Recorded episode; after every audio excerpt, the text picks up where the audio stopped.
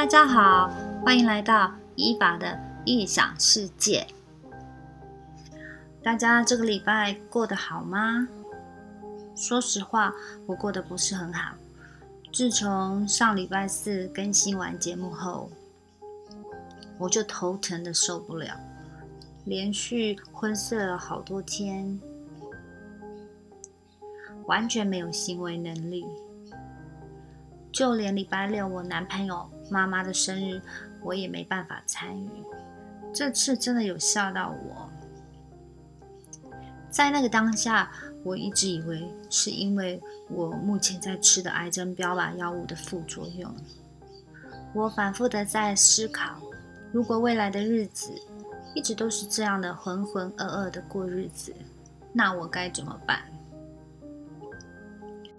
周六晚上，我的通灵姐姐打电话给我，问我怎么啦？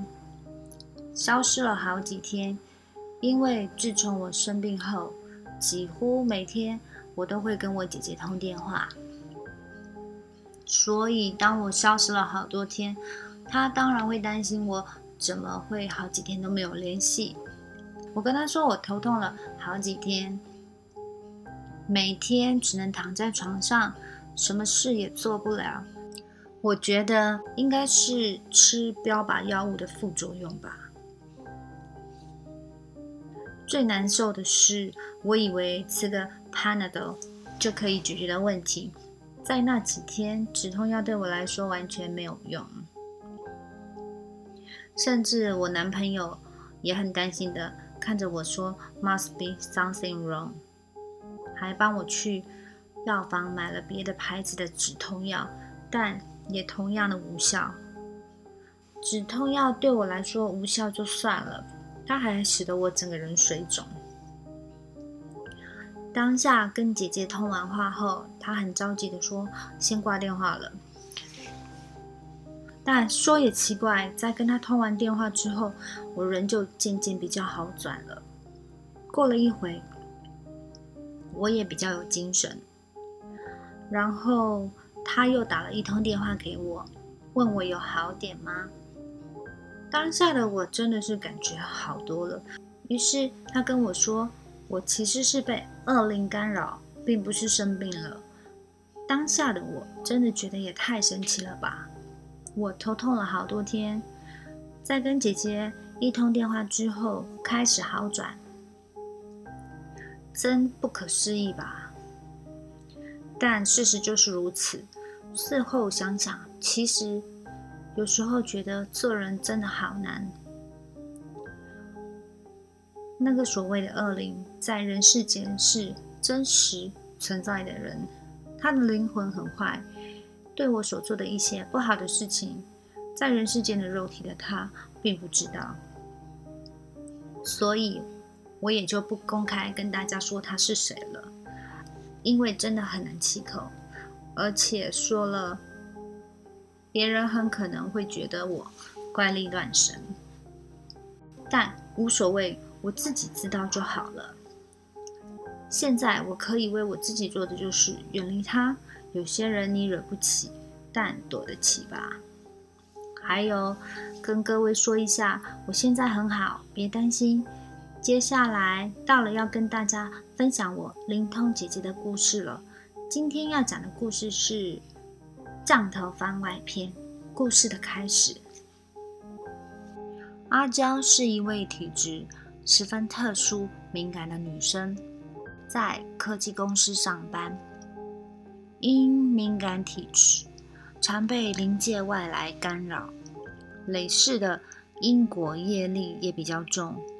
两年前正是她高张压力的流年，这里指的高张业力，大都是业障干扰，也就是前世冤亲债主来讨债，欠钱还钱，欠债还债。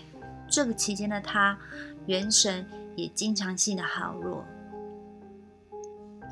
因缘际会下，透过网络的讯息。他找到了台中一位卖天珠的灵学老师 C 咨询，咨询之后也消费了几万元，买了一些天珠佩戴。没多久，透过小林辗转介绍，认识了我。在这里，先简单的跟大家介绍一下小林。他曾经是找我咨询过的客人，本身跟阿娇一样，也有点敏感体质。小林怒气冲冲的诉说，实在看不下去阿娇被人如此的消费。某天也伙同过阿娇找过 C 老师咨询，但感觉气场令人感到不适。明明就是小林预约的时段，但 C 老师全程爱搭不理的跟旁人聊天，令人感到不悦。心有余力，便把阿娇带来淡水找我会晤咨询。咨询两次有余，我意有所指的提示问题所在，也许目前是受于阻碍吧。阿娇选择性的逃避、回避，不愿正视问题所在。他的元神在经常性耗弱之余，也常常找小林求救。这段时间，小林也被干扰，甚为困扰。无助下，转而向我请教该怎么办。我与小林说，可以请阿娇线上与我咨询。能帮忙的，我一定会协助处理。两天后，依约线上咨询，在疗述的过程中，也与阿娇解释高张压力为何，以及自己的主灵干扰着他。他听从我的建议，决定由我办一个法会，圆满化解累世冤亲债主。因果业力法会为期计五天，当处理圆满后，日子也落得清净。过了三个月，阿娇在灵界梦境中遇到一些很不好的事情。梦境中和很多同学一起放学回家，在路途中。遇见了一个人，手里拿了很多的透明夹链袋给他看，里面都有名字，唯独特别的是，只有他名字里的袋子有一些阿娇的头发，袋子上除了名字，还写着有“挥霍”两个字。梦中的他十分紧张。且在梦境中看到一间宫庙，他无心多想，便迫不及待进去寻求协助。但宫庙的人跟他说：“没事啦，单纯的不要想太多。”梦醒后，阿娇立即给了我讯息，他觉得事情并不单纯，向我寻求帮助，并试出。求救讯息，我即刻上灵界看了公告。原来一年半前，阿娇被 C 老师下了一个降头，一样元神被卖到灵界当奴隶。被下降头的人，一耳根子软，容易被鼓吹消费，根本不费吹灰之力，三言两语就可被打动人心。就算此人在因果业力上已然无在，但因为降头的问题，常常是处于魂不附体的状态，犹如行尸走肉般。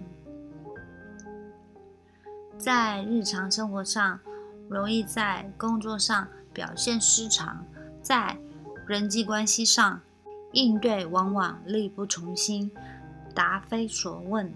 失魂落魄般的，好不容易回到身上的元神，一样会遭灵界雇主抓回去，继续在灵界为其卖命工作，直至生生世世无法超生。我与阿娇详细的说明因果后，阿娇委托我帮其化解此事，在降头篇里也有一番解释。我接受委托后，当天就在临界协商解除了这件事情。又过了两个月，前天阿娇则又传讯于我，说自己最近一直都睡不好。昨晚又于梦境中梦见自己怀孕了，梦境中毫无喜悦，因为一堆不认识的人一直在刁难着他，连他在梦里都觉得自己极是可悲。当你真正了解命运之时，就会发觉自己不过是被无形能量玩弄的傀儡，这无形的能量。巨大又邪恶，而自己却是渺小又可悲。阿娇醒来后，立即向我再次发出求救信号。我与通灵少女连线，请她确认阿娇身上是否有恶鬼。在这里跟大家简单介绍一下，通灵少女韩是谁。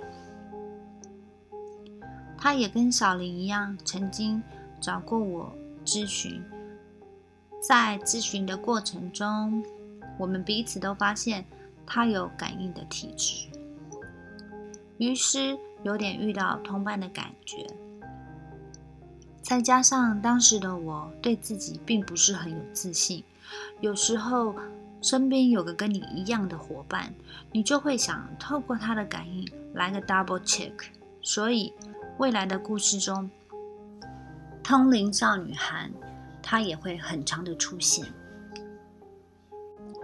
韩跟我说，有五个恶鬼，其中一个是鬼王，全身散发着暗黑淤气和可怕的绿色妖媚之气，令人不寒而栗。我给韩看 C 老师的照片。韩回应我：“老师，他、他、他就是那个鬼王啊，就是照片中的 C 老师。”韩看了之后为之惊讶，他在灵界的面孔令人为之一惧。我与鬼王沟通，并质问为何要为难阿娇。鬼王的回复是。阿娇是他累世的冤亲债主，这更妙了。我再一探究竟的质问：去年十一月已经给了你一笔钱，解除了冤亲债主关系，你也拿到了合约里的赔偿，难道不知道自己已经越界并且违规了吗？鬼王回答。